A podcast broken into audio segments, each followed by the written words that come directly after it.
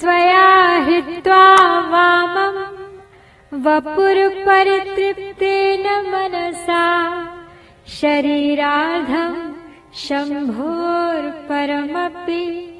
शङ्के हृतमभूत्। यदेतत्त्वद्रूपम् सकलम् अरुणाभत्रिनयनम् कुचाभ्यामानम्रम् कुटिलशशि चूडालमुकुटम् शिव वामाङ्ग हरण करके भी देवी अतृप्त मन से फिर अन्य अंग हरण करने की इच्छा अहो कर रही हो तुम धन्य। अर्ध चंद्र चूड़ाल मुकुटमय त्रिनयन युग कुछ नम्र विशाल। रूप तुम्हारा क्योंकि शंभु में होता है प्रतीत यह लाल। हे भगवती, शंभु का बाया शरीर हरण करके भी तुम्हारा मन तृप्त नहीं हुआ। मुझे शंका होती है कि तुमने दूसरे आधे शरीर का भी अपहरण कर लिया है, क्योंकि वह सारा शरीर अरुण वर्ण की आभा से तेरा ही दिख पड़ता है। उसमें तीन नेत्र हैं, वह कुचों के भार से कुछ झुका हुआ है और द्वितीया का चंद्र केशों के ऊपर मुकुट पर शोभा दे रहा है। सौंदर्य लहरी के इस तेईसवें श्लोक में यहाँ पर अर्धनारीश्वर का ध्यान दिखाया गया है, जिसमें शक्ति तत्व की इतनी अधिक प्रधानता है कि शिव तत्व को जानना कठिन हो गया है। वास्तव में शक्ति तत्व, शिव तत्व भिन्न तो है ही नहीं। अर्धनारीश्वर रूप में आधा शरीर शंकर का है और आधा भगवती का। शंकर का शरीर स्फटिक, सदृश, स्वच्छ है, जो भगवती का शरीर अरुण होने के कारण उसकी अरुण आभा से अरुण दिखने लगा है, यानी लाल।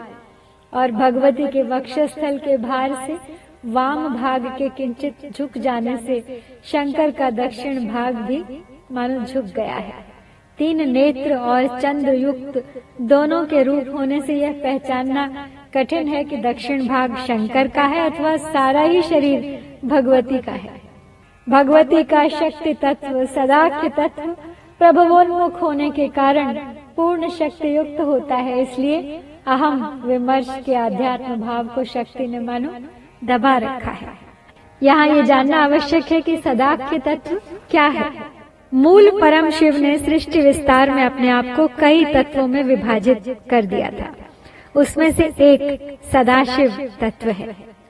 महाकाली अपने होश भूलकर तांडव करने लग जाती हैं जब तो उनका तांडव देख सभी देवता भयभीत हो जाते हैं। अब उनको कैसे रोका जाए? तो अगर काली का रुद्र रूप शांत नहीं हुआ, फिर विश्व की गति बिगड़ जाएगी।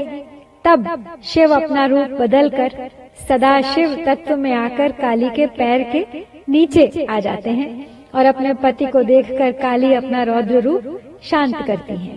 वही सदाशिव तत्व को श्री विद्या में सादाख्य कला भी कहा जाता है। जब सृष्टि नहीं होती तो केवल एक ही तत्व का अस्तित्व होता है। वह है सदाशिव। एक स्थिर तत्व। सदाख्य तत्व। In this 23rd verse of Sandhya Lahiri, Shankaracharya makes a reference to the Ardhanarishwar form of Lord Shiva.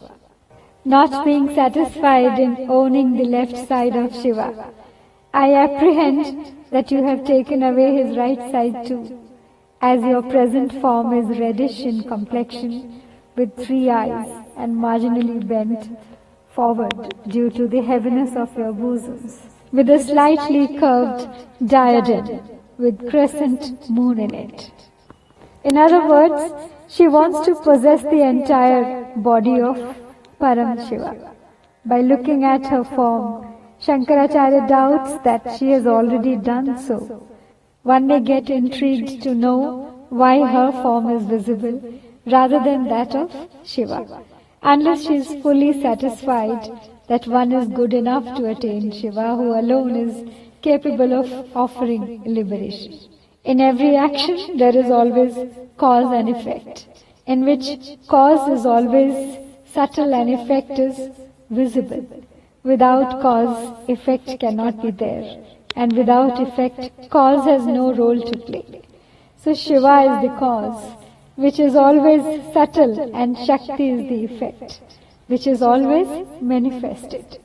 Hence, Shankaracharya says that it's only her form that everyone sees and is visible instead of Shiva. The love between Shiva and Shakti is portrayed here in a poetic parlance. Parashakti is so fond of Shiva that cannot be expressed through a narration. In his Ardhanarishwar form, Shiva has already given his left side to her. She completely has taken away his left side, where the biological heart is situated. Assuming for a moment that he appears before us in his Ardhanarishwar form, the heart that keeps Shiva alive belongs to Parashakti and not that of Shiva. This clearly proves that Shiva is completely pervaded by her, the Divine Mother. आइए अब नौ बार इस श्लोक की पुनः आवृत्ति करते हैं और आज का पाठ संपन्न करते हैं त्वया हित्वा वामम् वपुरपरितृप्तेन मनसा शरीरार्धम् शम्भोर् परमपि शङ्के हृतमभूत्। यदेतत्त्वद्रूपम् सकलम् अरुणाभम् त्रिनयनम् कुचाभ्यामानमृम् कुटिलशशि चूडालमुकुटम् त्वया हृत्वा वामम् वपुरपरितृप्तेन मनसा शरीरार्धम् शम्भोर्परमपि शङ्के हृतमभूत् यदेतत्त्वद्रूपम् सकलम् अरुणाभत्रिनयनम् कुचाभ्यामानम्रम् कुटिलशशि चूडालमुकुटम् त्वया हृत्वा वामम् वपुरपरितृप्तेन मनसा। शरीरार्धम् शम्भोर्परमपि शङ्के हृतमभूत्। यदेतत्त्वद्रूपम् सकलमरुणाभत्रिनयनम् कुचाभ्यामानम्रम् कुटिलशशि चूडालमुकुटम् त्वया हित्वा वामम् वपुरपरितृप्तेन मनसा। शरीरार्धम् शम्भोर् परमपि शङ्के हृतमभूत्। यदेतत्त्वद्रूपम् सकलम् अरुणाभम् त्रिनयनम् कुचाभ्यामानमृम् कुटिलशशि चूडालमुकुटम् त्वया हित्वा वामम् वपुरपरितृप्तेन मनसा। शरीरार्धम् शम्भोर् परमपि शङ्के हृतमभूत्।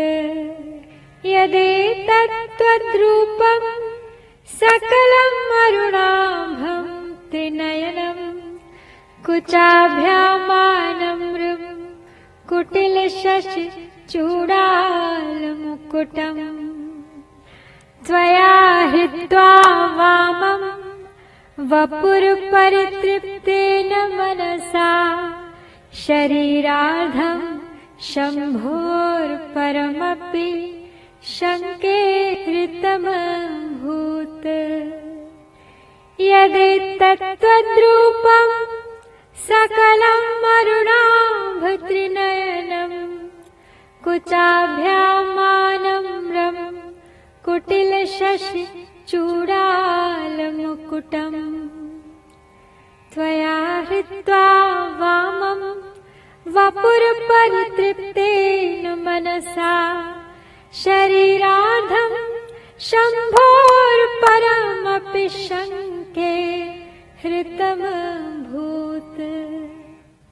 यदेतत्त्वद्रूपम् सकलमरुणाभत्रिनयनम् कुचाभ्यामानम्रम् कुटिलशशि चूडालमुकुटम् त्वया हृत्वा वामम् वपुरपरितृप्तेन मनसा शरीरार्धम् शम्भोरपरमपि शङ्के हृतमभूत्।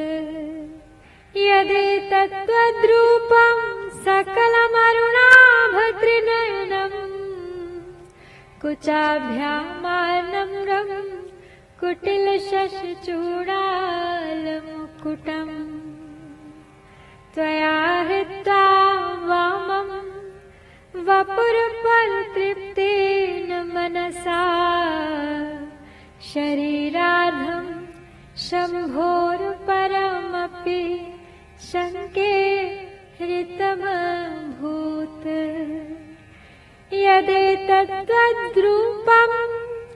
सकलम् अरुणाभत्रिनयनम् कुचाभ्यामानम्रम् कुटिलशशचूडालमुकुटम् ॐ उमा